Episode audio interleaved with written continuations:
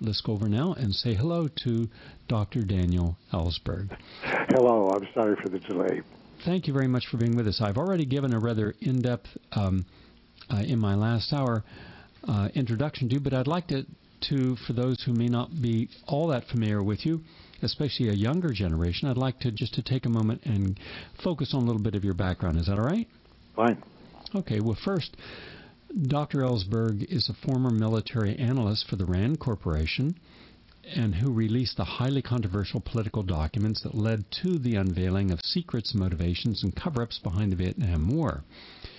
That was called the Pentagon Papers, and it ultimately contributed to the Watergate and the removal of President Nixon. And since then, he has been one of the nation's most outspoken anti war activists, speaking out against our invasion strategy in Afghanistan and American militarism in the Middle East, and earlier supporting the impeachment of George Bush. And uh, this year, um, uh, there's a documentary about him in the Pentagon Papers called The Most Dangerous Man in America, and it was nominated for an Oscar and he has also received the prestigious Gandhi Peace Award and the Alternative Nobel Right Livelihood Award. And he comes with an interesting background. Uh, he graduated from Harvard at the top of his class. Um, he also uh, was number one, I believe, out of 1,100 people in uh, the academy that he went uh, to. And he also uh, he became an anti-war activist after attending some anti-war events while still in his position at the Rand Corporation, and he experienced an epiphany attending a War Resisters League conference at Haverford College back in August 1969, and he listened to a speech given by a draft resistor named Randy uh, Randy uh, Keffer, Keffler, Keeler, Keeler uh, who who said that he was very excited that he would soon be able to join his friends in prison, and uh, and he said this very calmly, and uh, and that really surprised my guest, and it, it had a way of galvanizing his attention to the issues. And that's just a little bit of the overview. Now, I'd like for you to give us a real education, if you would, please. We need a Pentagon Papers today. Yes. Uh, we need someone to tell us the truth about why we really are in Afghanistan and Iraq and likely to have a war with supporting Israel and having a war with Iran. And we've been told the following that if we don't fight them over there, then they're going to come to America.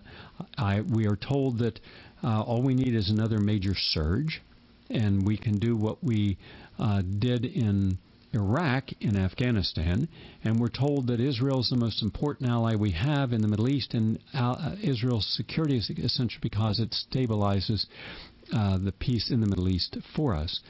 Could you please go through each of these and give us a your opinion and insights, and take your time. We have no commercial interruptions.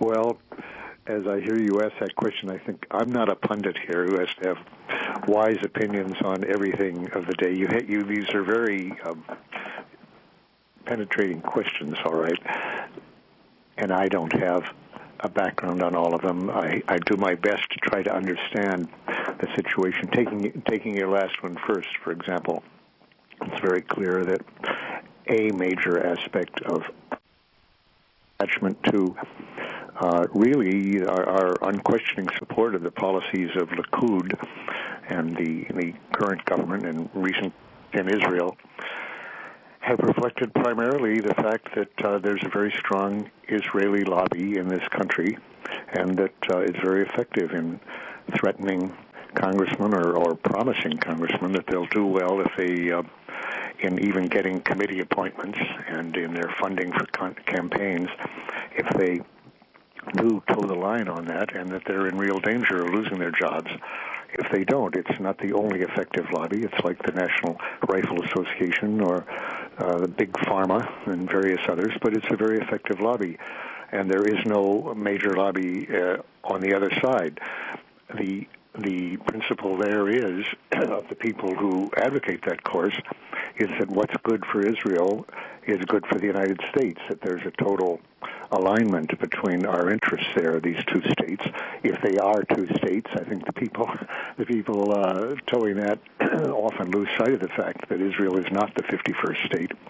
In any case, uh, and, and that we are we are not one, but uh, I think, in fact, since that policy seems to me to be, from my distant view here, and not expert view, uh, hard for me to believe that it's a good policy for Israel in the long run, but I certainly feel that it's not a good policy for the United States to be isolated along with, moving us toward isolation. Uh, in the Middle East with Israel as our only friend and vice versa.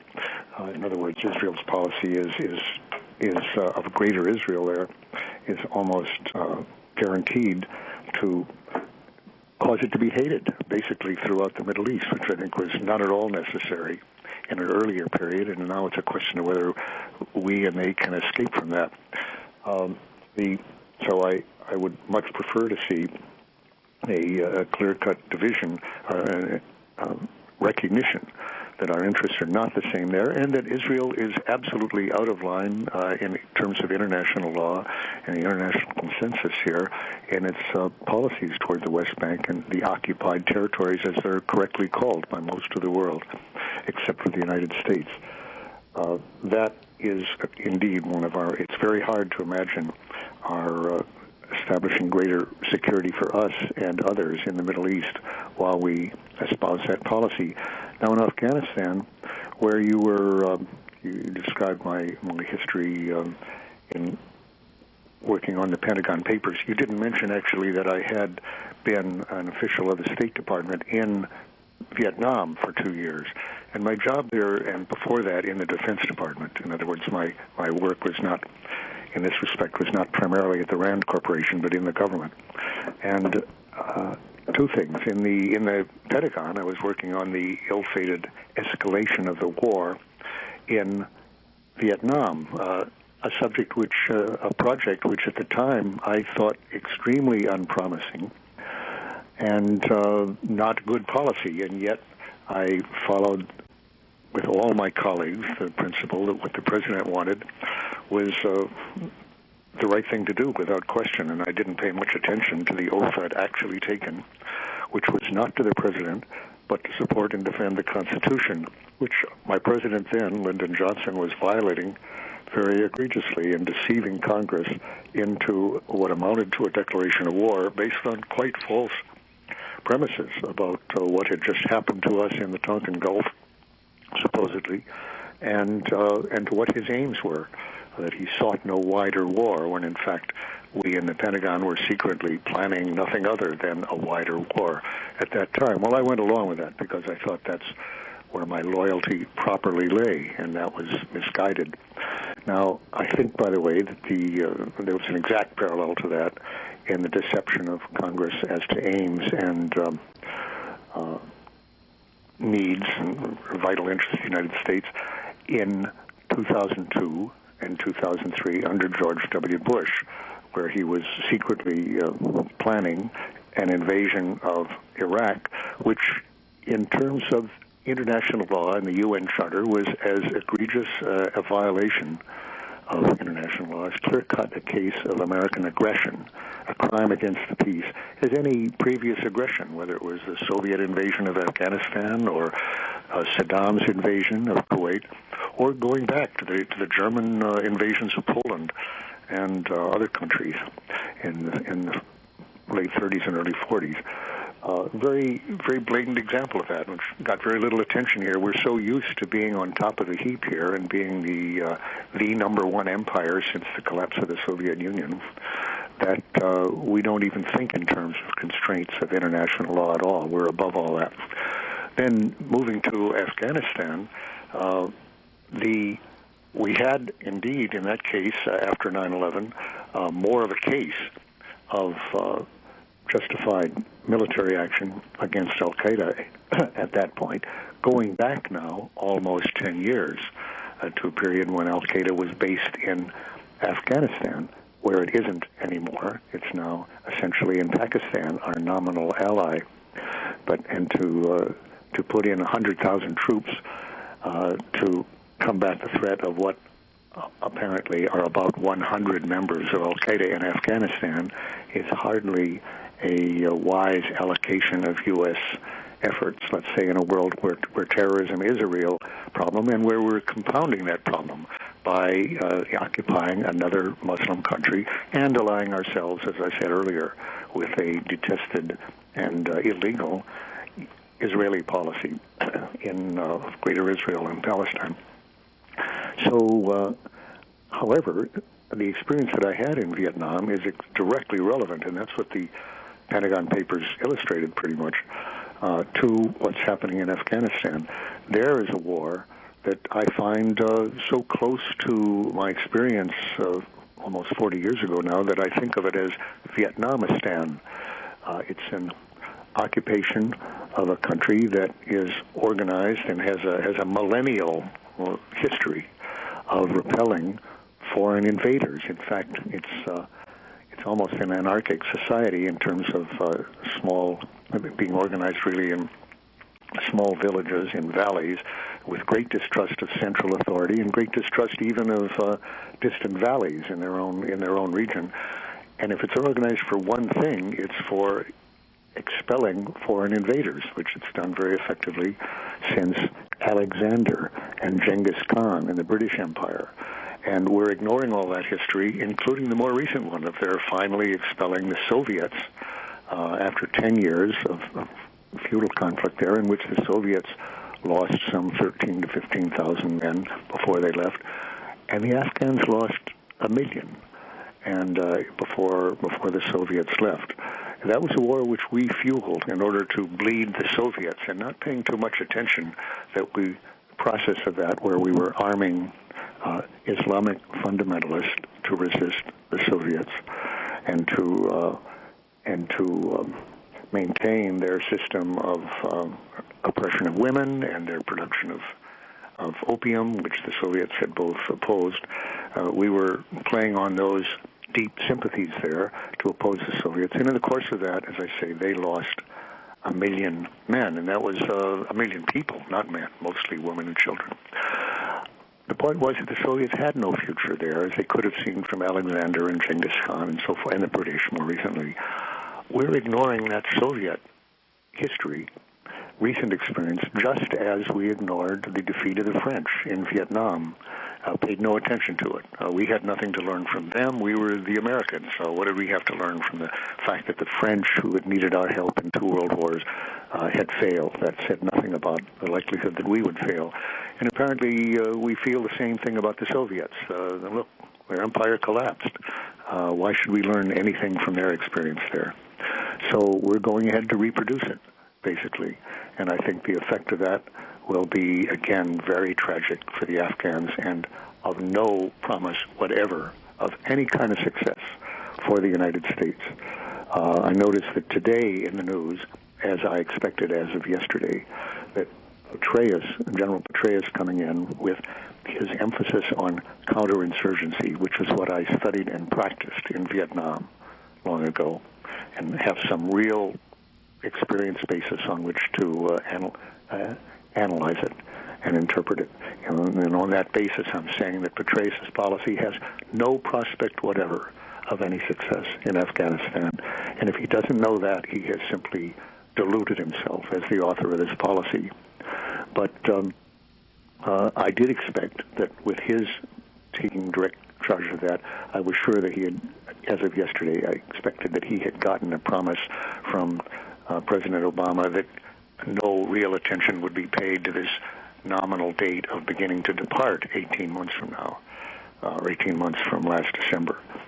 And um, uh, yes, indeed, word today, uh, Obama is backing away from that. Uh, Vice President Biden said apparently only a few weeks ago, repeated, yes, we'll be taking out a whole lot of troops, and uh, at that time, and uh, Gates and others have rejected that prediction right now. Well, I think uh, Gates is right about that. We won't be taking them out, and I haven't expected that right from the beginning.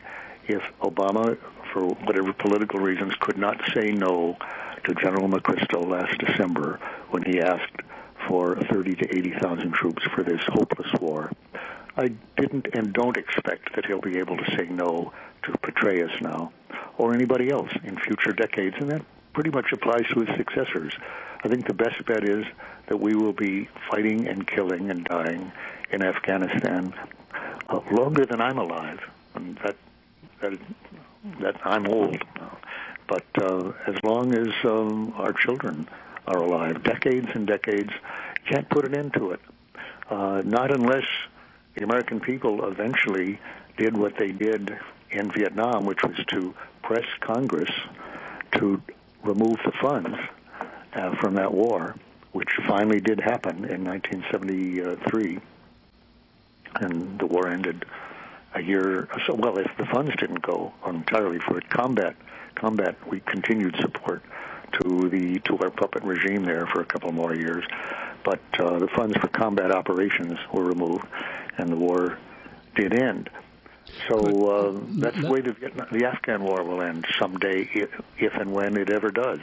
Uh, we, and above all the Afghans, are in for a very long war that will serve no one's purposes except the people who are um, producing and selling arms for that war. I w- uh, thank you. I appreciate this overview. I would like now if you could go into some specifics in the following areas. First, Petraeus has been given credit for the surge working in Iraq. However, when you look carefully at what actually happened in Iraq, he put over 100,000 Sunnis with arms at, on pay and their leaders, tribal leaders, on pay. Uh, and it was over $450 uh, a month for each one, plus arms, if they wouldn't fight us. So in effect, we, we funded and armed the people who had been the insurgent. Then we turned around and we made a deal with Muqtada. He was going to spend seven years in Iran studying to become a full mullah, as his father was. His father at one time was one of the two leading clerics, religious clerics in Iran and or Iraq until he was killed by Saddam Hussein.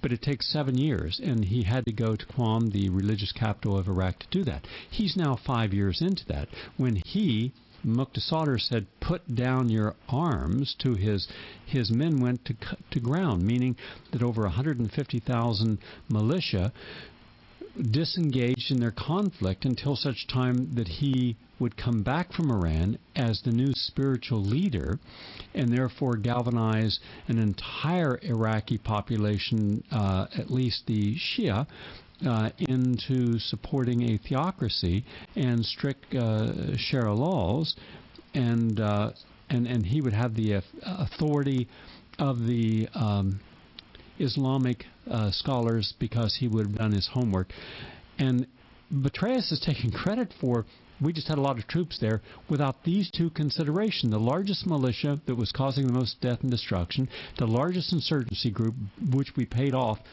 and he and the world and the media have made it seem like, oh, he want he did that surge, how great it is, and I'm seeing Iraq that is rife with crime and corruption at every level, and is going to be a mess at uh, when all this starts to coalesce again in the next couple of years. I'd like your thoughts on that. And then you said that your specialization was in um, this counterintelligence. Could you give us an idea of what that counterintelligence was like in Vietnam? the kind of uh, Nguyen Cao Ky and the corruption and uh, of the government there, and maybe as a, as a comparison with uh, um, the corruption we're now seeing with Maliki, and also what does it mean for the average person? They don't know what any of these terms mean. What does it mean, counterintelligence? What are you actually doing there that can either help your cause or hurt your cause? And I don't see there's a great difference between Vietnam and uh, in, in, in Afghanistan as far as people are people, poor people are poor people, and you have a negative effect, you have a positive effect. Could you take us through those two areas, please? Okay, well, I think you've been made a slip of the tongue there. You were saying counterintelligence. I think the word you meant was counterinsurgency, um, which is the yes, um, sorry. Where, yes. where Petraeus has written or signed a manual, actually, a few years ago on counterinsurgency. And the idea there is uh, you're you're confronting something an insurgency in supposedly a rebellion against a recognized or legitimate authoritative government, and some people are rising in armed rebellion against it. That's uh, pretty misleading in both in, in most cases, because where it's usually applied is in an imperial context. We're taking the the uh, the notions almost entirely from French imperial practices in Morocco, Algeria, and Indochina and elsewhere, and their theories, which in the end didn't didn't work for them. They're they're not any of those places, and they were essentially defeated uh, from their their imperial rule in most of those. But their theories as to how to stay on uh, made the pretense that the government they were paying and maintaining and supporting, the puppets they'd put in power, represented an authoritative, legitimate government, and that there was a rebellion against them. Whereas in fact uh, the authority and re- legitimacy was being was hardly recognized at all by uh, most of the people in the country. It was especially true in Indochina, and uh, uh, in fact, the, the administrative apparatus, which we called terrorist on the whole, let's say of the NLF, or now it seems of the Taliban in Afghanistan, is regarded as more indigenous, more of a, uh, a proper patriotic national framework whether or not it was very admirable in all respects, but in all respects, but it's a more homegrown, uh, genuine uh, government apparatus than the one we were paying for, or that the foreigners are paying for. The very fact that foreigners are providing the money and most of the direction for this obviously stamps it as an occupying imperial project. And the people of that country do not fail to notice that. The people back here don't. Uh, we're we're just friends, brothers, helpers. Uh, how can anyone um, object to our presence and bases and gunships and uh, firepower in their country? Uh, uh, we're we're so we're so nice. We're so friendly. Uh, and to see ourselves as invaders, as occupiers, is something very hard for Americans to do, or or most imperial powers. Uh, you know, the, the French were bringing wonderful uh, civilization. they call they call it a civilizing mission, and the British in their empire were bringing wonderful administration. And how could anyone object to that by the mere fact that they were foreigners and spoke a different language and had a different ethnic background? And uh, uh, what did that have to do with anything? When you say that you see a, great analogy even to the um, corruption in uh, oppression in Afghanistan and Vietnam, actually the parallel is is very dramatic. Uh, under Diem, uh, Ngo Diem, the, the dictator that we installed basically in 1954, um, and five and six, and on until we had him killed in 63 because he'd gotten out of line. So for those nine years, essentially, uh, the country was to a large extent run by his brother, uh, and uh, Ngo Dinh Nhu, who was on the one hand in charge of the dope trade. Uh, in that case, it was um, well, it's the same actually. Opium, heroin. Uh, I was thinking of a difference here. Possibly when we when we backed the Contras, uh, the coin of our support there was uh, cocaine. Actually, different area. But in uh, in Afghanistan and in um, in Vietnam, it was uh, the makings for heroin. It was basically opium from various other parts. It wasn't grown in in Vietnam in that in that case, but it was a through place for it. And also, Ngo Dinh Nhu was the head of the secret police there, uh, a, a group that was called by in our intelligence circles by Edward Lansdale there, who had been in on the beginning, as essentially a fascist organization uh, that, that ran the country. And the comparison there with uh, Karzai, who, like Diem, is said to be not corrupt himself. It's just that he has a corrupt brother. as, if uh, the family ties, you know, did not, uh, all, or the, the money did not all go into the same family pot there. And um, so in this case, we have Hamid uh, Wali Karzai, who's the half brother in Kandahar and uh, who runs um, secret you know, police organization essentially, uh, is known as a, warlord, which means an armed drug dealer uh, with a drug dealing militia that controls the area, and he's, is based, his money is based on drugs. So the comparison there is uh, is awfully close. I don't think we have a, a, com- a counterpart to Madame Nhu, Nhu's wife, who was known as the Dragon Lady in in Vietnam. This seems to be this is more of a, a misogynistic culture, patriarchal. So there's no woman uh, in the forefront. That's about the, that's the difference. Um, so the chance, in other words, that this Hamid Wali Karzai, where in Kandahar, where the offensive scheduled for now has been postponed since our generals noticed, and I'll give them credit for this, noticed that almost nobody there in the area, no people wanted us to have an offensive. They did not want that war in their in their territory, and somehow, uh, almost to my surprise here, they that was seen as a reason for not conducting it by us, and we'll see what success they have in the future. But in any case, we'll be propping up the apparatus of Hamid Wali Karzai, uh, which doesn't have much chance for long-term legitimacy. Now, I agree with you that in Iraq, uh, well, let me let me put it a little, a little differently uh, than you did. Uh, you said that it wasn't counterinsurgency that won, and I agree with you there. In the surge, it wasn't the presence of more troops uh, closer to the people, which was the touted uh, strategy of uh, Petraeus's surge there, but it was a change in what amounted to diplomacy and who our allies were and who was on the payroll and who we made deals with. Now, I'll, here's where I, I differ from you a little bit. I'll give them credit uh, for doing that. Uh, that did produce at least a temporary uh, truce, in effect, uh, which is more than a purely military account would have done.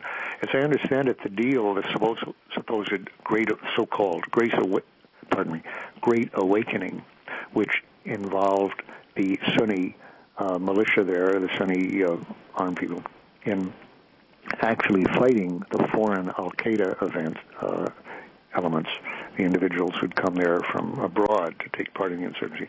They fought them and, in effect, joined the government side there. But as you say, a key aspect of that was our paying them. And uh, that's I, I, I don't want to criticize that too much. That's fine if you can stop the shooting and the killing by paying some people. Uh, uh, that's a, a more promising route.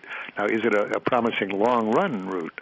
As you said, you've armed a lot of Sunni there uh, for a later fight or conflict with the dominant or the numerically dominant Shia who pretty much run the, the country now, and uh, we're closer league with Iran, the Shiites in Iran. And so the long run prospect isn't isn't wonderful, and to protect uh, that'll be an excuse, I think, or a re- demand for U.S. troops to remain there longer.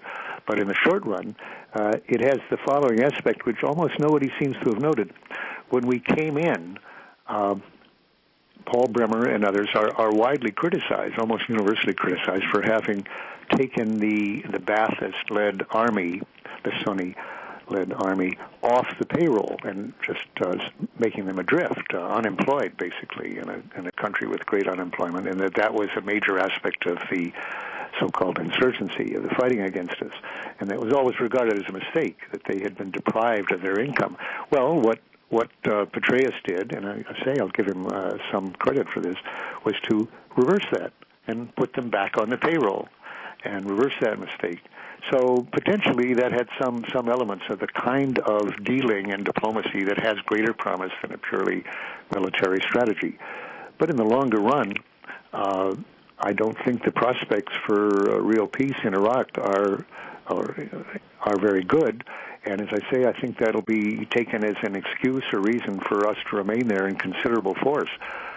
I think that a major aspect of McChrystal and Petraeus' strategy in Afghanistan was to take troops that were coming out of Iraq and uh, give them perhaps a, a brief home leave to uh, visit their families, and then take them to Iraq, to Afghanistan. And I think that still is the strategy. But it's going to be delayed because uh, the the strife that continues in Iraq between the Sunni and the Shia, and remember we're we're arming both sides there. Is what it comes down to. Um, is apparently slowing down our removals from Iraq. So whereas I was predicting that they would, starting with about 130,000 troops there last year, that they would take about 100,000 out and put them in um, in Af- Iraq, Afghanistan and leave 30 to 40,000 there indefinitely. And by that I mean really indefinitely, uh, generations. Uh, bases, U.S. bases in F- Iraq that are intended never to leave those oil fields and uh, that contiguity to uh, to Israel. Well, I still believe that, but I don't think we'll get down to 30,000 as fast as uh, they expected even months ago. Uh, apparently, we're going to leave a lot more than that in Iraq. So the war is not over there. The notion that, in any case, getting back to your earlier point, which I agree with, um, it's mistaken if anybody really believes that Petraeus can do uh, what uh, what he did in in Iraq, what he did in uh, I'm sorry in Afghanistan, what he did in Iraq. Uh, if there is any effect of that, and there might be, I, I would hope that there would be. It would be because he is open to deals, as is Karzai. There's almost nothing good to say about Karzai except, in my opinion, that he does talk about dealing with the Taliban, which is uh, good for our uh, interests of really lowering our foothold there, lowering our presence, ultimately getting out. Uh, I think that uh, the idea that you can't deal with the Taliban until we've established a position of strength there, until we've stopped their momentum, supposedly, and bloodied them. These are phrases you hear. I think that's totally illusory. That isn't going to happen. Uh, we're not going to establish a position of strength. We're going to bloody them and a lot of other people, but that is not going to improve our bargaining position. So I'd rather see that dealing go on now, and it's just possible that Petraeus will be open to that. That would be the one ray of, of light from his experience uh, in Iraq that I could imagine. But uh, in terms of a counterinsurgency strategy of just our troops going in and winning hearts and minds, despite the fact that they are of a different uh, color, language, religion, background, everything else, that they are foreign. if I can emphasize that rather obvious point, which which seems to miss uh, miss the minds of most of the people in Washington that we are foreigners in Afghanistan and that our ability to win hearts and minds, especially by um, the kinds of things we've seen on those videos, especially by heavy firepower uh, that involves a lot of civilian deaths, that's just an illusion. I do notice, by the way, again in today's uh, news, that um, Petraeus is backing away from McChrystal's emphasis on uh, avoiding civilian deaths, which has been unpopular with our soldiers there. soldiers feel they're prevented from calling in airstrikes because uh, on on where they haven't clearly identified on buildings and other structures, where they haven't identified uh, that there were no civilians, and they feel that's uh, endangering their lives if you can't do that. So apparently they're going to get what they want, a greater use of firepower, and again, it didn't seem to get a lot of attention. With all McChrystal's talk about uh, avoiding civilian casualties, civilian casualties in Afghanistan, by our own official statistics, are greater this year than in any previous year. They're rising, and that shouldn't be too surprising, even if there is greater care on any particular airstrike or any particular engagement to avoid civilian casualties. The fact that we're Obama has tripled the number of troops there, and it means it's going to greatly enlarge the number of engagements and the number of airstrikes. So even if there's less on each one, the overall impact to civilians is going to be greater, and that is what's happening. And now they're even relaxing the uh, the restrictions on uh, on the individual airstrikes. So McChrystal wasn't wrong about that point. He kept saying uh, in his rhetoric and these rules, apparently, that uh, to kill civilians was hurting our effort, that it created recruits for the other side. And ultimately, by the way, that is reflected in uh, danger to us at home here. And that is a contrast there from Vietnam. Killing civilians in, and uh, killing anybody, really, uh, resist people who are resisting, not just civilians, but people who are armed resisting our presence there as foreigners there, killing them does create more recruits for their side. It strengthens them, and ultimately, uh, given this new tactic of uh, suicide bombings in the home of the imperial power, it does endanger us here more. The, the possibility that Afghans and Taliban will ultimately be a threat to the United States, which has not been true up till now. The Taliban is not Al Qaeda, but it could become could become that after another 10 years or so of being bombed by the U.S. And so rather than reducing, uh, saying we're fighting them there so we won't have to fight them here, as in 9/11, fighting them there uh, increases the chance. In fact, uh, there's a perfect example of that. The the guy who uh, has admitted now proudly that he was trying to kill civilians, uh, innocent people, he trying to kill people in Times Square. He just admitted that proudly in court. And he said precisely because he does not happen to be an Afghan, he's a Pakistani whose country is uh, subject to our drone attacks, which are very low in well, they're zero in American casualties, and not at all zero. They're very heavy on civilian casualties. And he says so long as there are drone attacks in my country, so long as you are occupying Muslim countries, and so long as uh, you are supporting Israel in its occupation of the West Bank. He mentioned all, he touched all those bases as the reason why he not only uh, did this, but is proud of having done it and assures us there will be others like him. And I think that's a that's a pretty good prediction. Okay. So uh, because we're fighting them there, because we're occupying their land, we do subject we're subject to some risk here at home for the first time. I, I just have one last question for you, uh, and a brief statement. I believe at some point Karzai will look at his own future and realize that he and the warlords, um, the former Northern Alliance, are going to have to make peace with the Taliban and create a treaty where they all coexist with us as much as possible out of that equation. Because a lot of the Taliban say that when America leaves, then they will talk and they'll put down their arms. That, as you said, they're not Al Qaeda, and yet we've tried to make it seem in the media, especially the neocons, as if they're one and the same. But that's just a little aside comment. The most important question right now is what hasn't happened, and therefore it's only theoretical.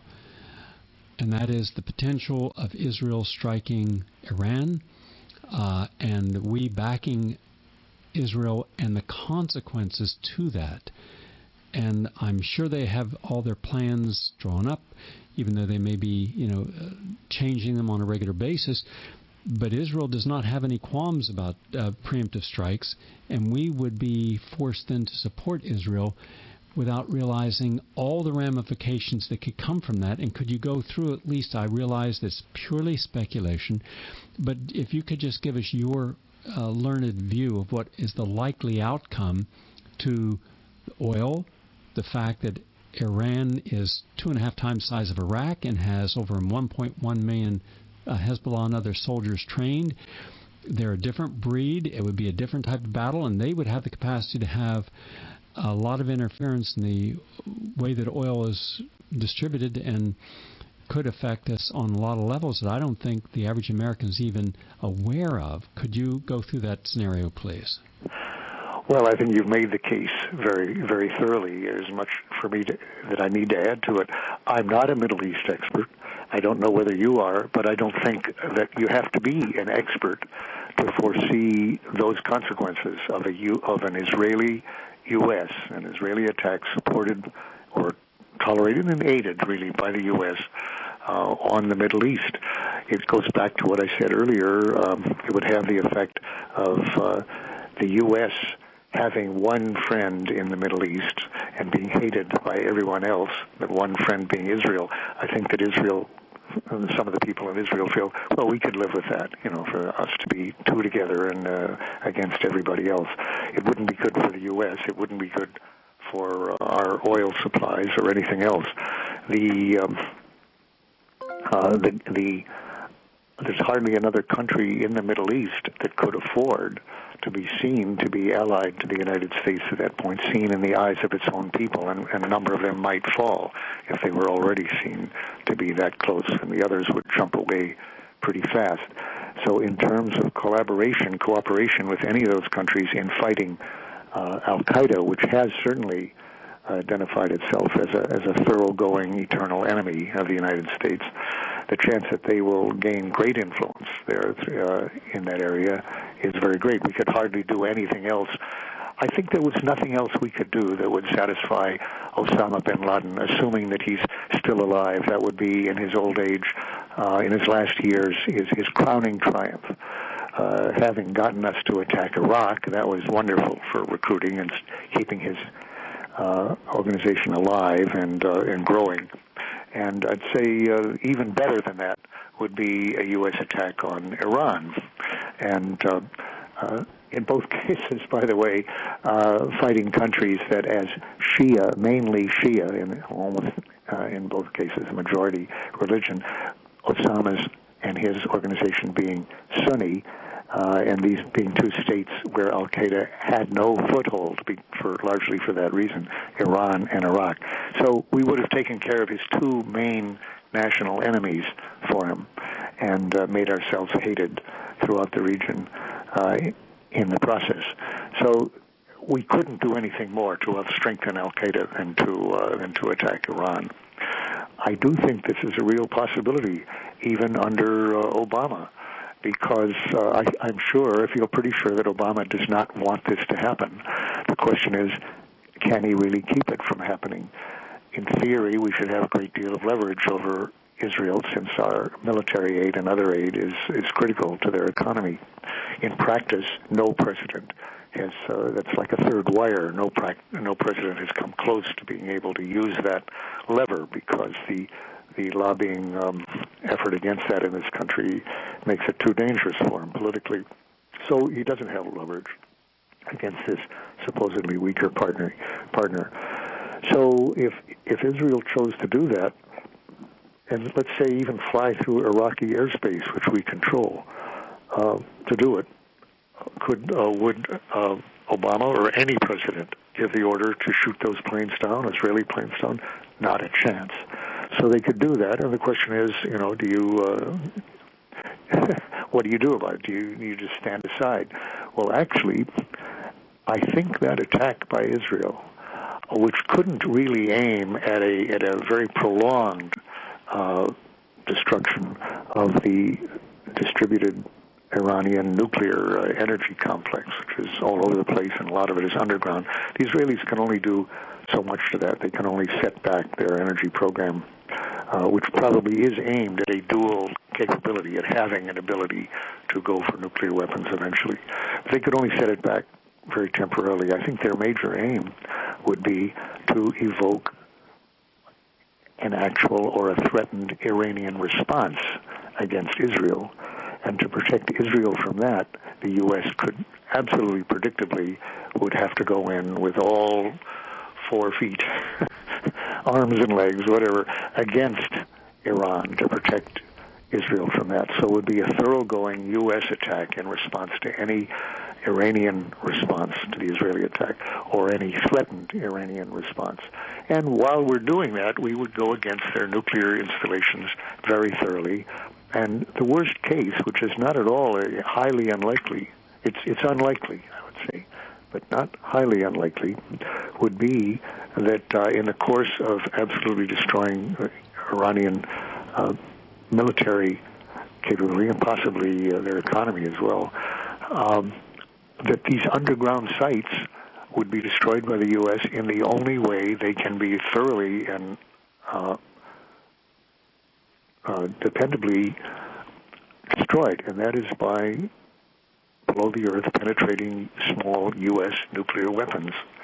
Now, that may seem to be just an extremist thought, but in fact, uh, at a time when we've seen now for a couple of years, uh, every presidential candidate in the last election, major candidate, putting aside now the uh, the sane candidates like uh, uh, Kucinich and Ron Paul and uh, even Richardson on this point who denounced it. But all the major candidates in both parties joined President Bush, George W. Bush, in saying all options are on the table with Iran and uh, referring to the exchange that Bush had with the reporter when the reporter asked him, Does that include nuclear attack? And he repeated very emphatically, I said all options are on the table. These are nuclear threats, essentially, by uh, uh, the Republicans and the Democrats. Well, Obama has continued that uh, that threat. All options are on the table, and it's, it's a very clear nuclear threat. And uh, does that mean he's anxious to do that, or no? I'm sure he's extremely reluctant to see that threat carried out. But does that mean it's impossible that that will happen? No, I don't think so. So the escalation actually could go to that point, even if that's not the most likely outcome. Short of that, though, is a, a, a devastating U.S. attack, which, uh, I say, greatly endangers, well, the world economy in general, could lead to uh, uh, Iranian efforts, which we would try to block and might succeed or might not. Efforts to block the uh, straits, there. Straits of Hormuz. Yeah, Straits of Hormuz, well, and to stop the flow of oil from the Middle East, which would have a devastating effect on the world economy. I just hope that wiser minds prevail.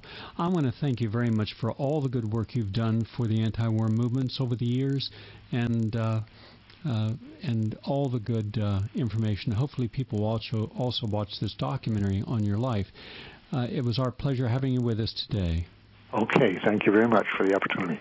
This is a uh, commentary from Paul Craig Roberts. Uh, Paul Craig Roberts was Assistant Secretary of the Treasury in the Reagan administration, and he was also with the Hoover Institute, Stanford University, and he was former editor and columnist with the Wall Street Journal. And here's what he has to say. Our petulant president's ego can't handle a general letting off steam. Neither can any of the spoiled children who comprise our government in D.C., the capital of the superpower.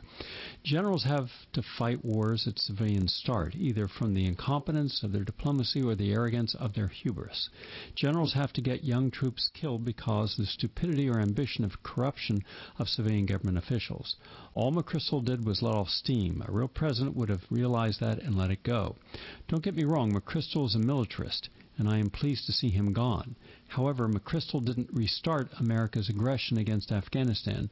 The Obama did. President-elect Obama, um, people elected Obama because they were tired of Bush's war based on lies. So Obama gave us a new war in Pakistan and reignited the Afghan war. No one knows what these wars are about or why the bankrupt U.S. government is wasting vast sums of money, which is it has to borrow from foreigners in order to murder the citizenry in two countries that have never done anything to us. Just as Bush, Cheney, and their criminal neocon government deceived the world that Saddam Hussein had weapons of mass destruction that threatened people everywhere, Obama has conflated the Taliban with Al Qaeda. Obama has sold the tale to countries that unless the U.S. determines how Afghanistan is ruled and by whom, then we are in danger of being exterminated by Al Qaeda Taliban terrorists. The most telling aspect of the McChrystal Obama um, effort is that it has caused no one in the U.S. government or media to ask why the U.S. is still killing women and children in Afghanistan after nine years. The U.S. government is prepared for everyone except itself to be tried at the War Crimes uh, Trial Tribunal. Fred Branfman, writing in Alternet, reminds us that 5 million Iraqis were killed, maimed, tortured, or displaced by an American invasion based on lies told by the highest officials in the American government. Yet no one has been held accountable. But General McChrystal is held accountable for letting off steam. Once the Roman Senate, the legislative branch, collapsed, the Caesars, the executive branch, became the captives of the military. Now, with General Petraeus once again moved to the fore as, as McChrystal's replacement in Afghanistan, we have the Obama ele- uh, elevating Petraeus to the re- Republican presidential nomination in the next election. Thus has Obama replaced himself with a man who will unify the military and executive branch. Associated Press writer Jennifer Loven and Anne Gearan write about the, quote, admired and tightly disciplined General David Petraeus, the architect of the war Iraq turnaround, who once again uh, is going to take on hands-on leadership. Petraeus is an evolved form of general. He won't. Uh, he won in Iraq by paying protection money to the Sunnis who were effectively resisting U.S. occupation. Petraeus figured out that it was far cheaper, more efficient to put the Sunnis on the U.S. military payroll and to pay them to stop fighting, which is how the war between the Sunnis and the Americans ended. To keep the Americans out of the ongoing large-scale sectarian violence that continues to slaughter Iraqis, U.S. military was confined to remote bases. If history is a guide, the Afghans will also accept Petraeus' protection money, and Petraeus has just enough time to buy the Afghan war before the next presidential election. The Afghans will, of course, take the money and wait us out, just as the Iraqis are doing. All this drama is playing out despite the continuing lack of any valid reason for the American invasions of Iraq and Afghanistan. The Washington idiots trying to dictate how Iraq and Afghanistan are governed are destroying constitutional government in the United States. In our hubris to determine how Iraq and Afghanistan are ruled, we are losing our own government. End quote. I'm Gary Null. I look forward to sharing more on Sunday evening at 8 o'clock, and I want to thank you for taking your time. Stay tuned for Jim Turner up next here on the Progressive Radio Network. Have a nice day, everyone.